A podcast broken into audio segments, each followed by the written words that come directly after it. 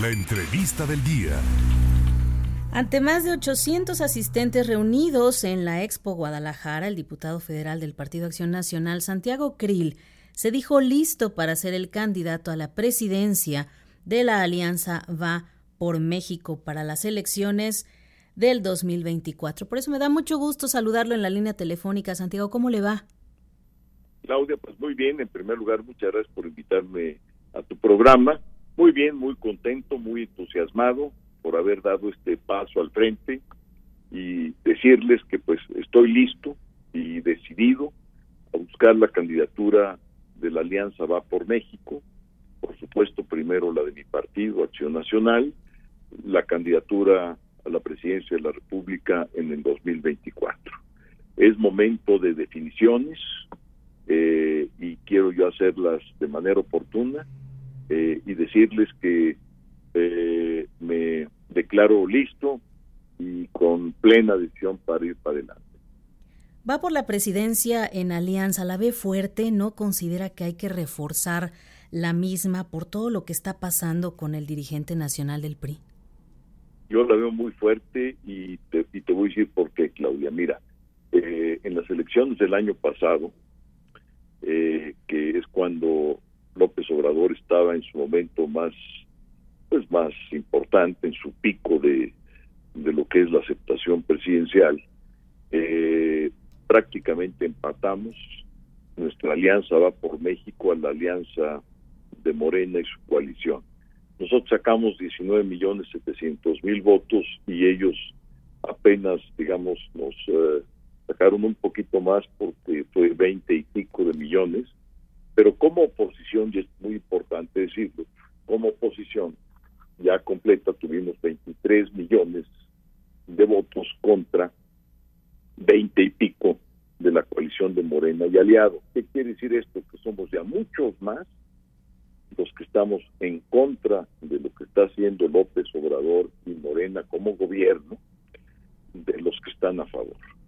Eh, en consecuencia, si lo pudimos hacer en el 21 en las condiciones que te comento, yo estoy convencido que en 24 vamos a ganar. Entonces, ¿cuál va a ser eh, mi labor? Mi labor va a ser consolidar la alianza va por México, agrandarla lo más que podamos de aquí al 24 y decir que hay un camino diferente, que hay un camino distinto a la polarización y al odio que ha sembrado el presidente López Obrador y Morena en la sociedad, que la ha dividido, que hay un camino diferente de destruir instituciones, de quitar el seguro popular, las estancias infantiles, las escuelas de tiempo completo, que hay un camino diferente, que es el camino de construir, de seguir construyendo el camino que a México le conviene, el camino de la prosperidad, el camino del empleo, que hay un camino distinto al pleito con los empresarios,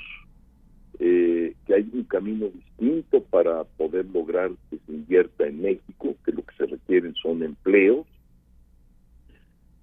que no hay que pelearse con los empresarios, ni declararlos como enemigos, eh, que eh, no hay que estar presionando a los medios de comunicación, a los periodistas, eh, insultándolos, exhibiéndolos, que hay camino que se llama el de la democracia, un camino de diálogo, de unión entre mexicanos, de paz, que hay un camino distinto al de abrazos eh, y no balazos, un camino de Estado de Derecho, de orden, que es lo que necesita el país para ir pacificándolo, que la pacificación no llega sola y no llega con abrazos, ciertamente, y que los abrazos no alcanzan para recuperar el territorio que se ha perdido al crimen organizado, que hay una manera muy distinta para eh, poder eh, enfrentar la pobreza y la desigualdad, eh, que respetaremos todos los programas sociales, pero los vamos a fortalecer de una manera que efectivamente habrán oportunidades a que quienes hoy no lo tienen. Que haremos proyectos mucho más productivos en el sur del país, incluyendo por supuesto en Veracruz, sí. Pero los que ha hecho el presidente López Obrador que realmente no van a servir eh, para darle esos dividendos al pueblo, que necesita el pueblo.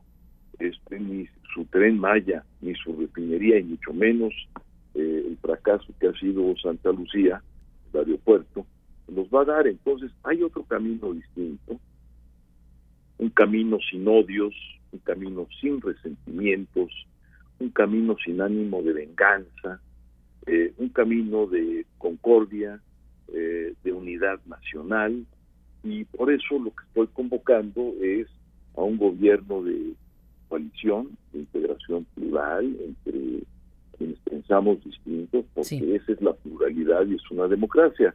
Claudia, entonces todo esto es lo que nos hace distintos. Tengo este proyecto y lo quiero llevar a cabo.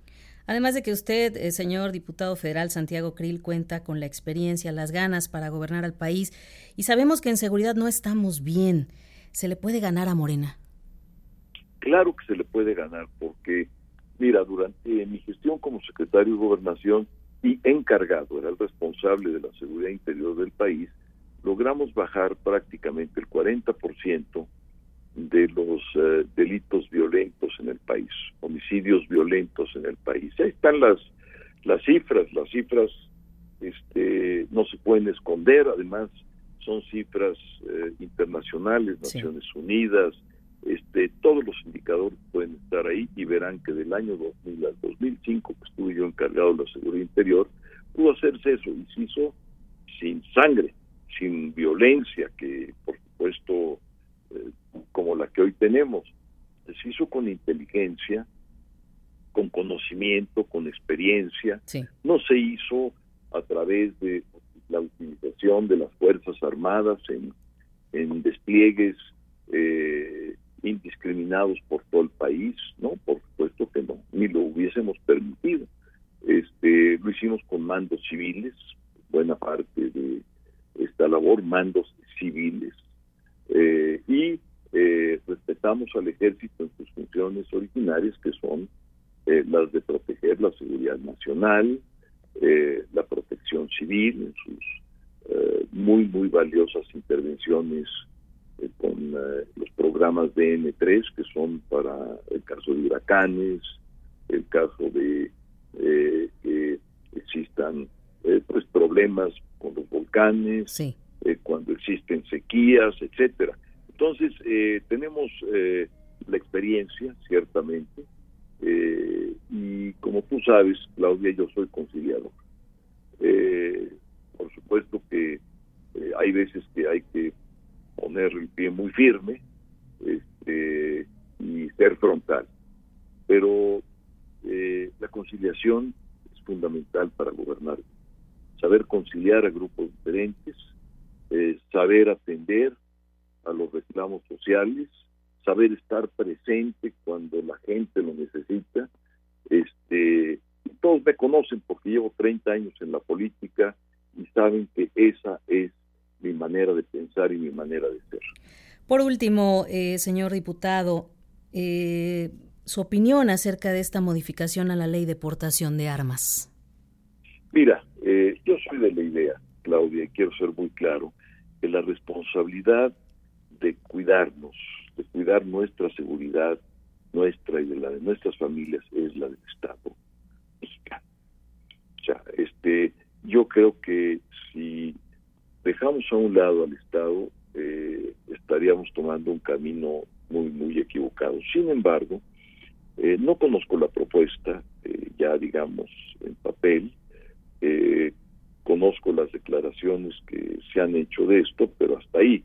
Eh, yo soy de la idea de que hay que exigirle al Estado, en este caso al gobierno López Obrador, que baje la violencia, eh, que regrese la seguridad pública que antes tenía el país, la estabilidad política, que deje de fomentar el odio y la división, este, que sea el Estado, Claudia, este, no podemos cada uno de nosotros eh, eh, tomar la justicia por nuestras manos.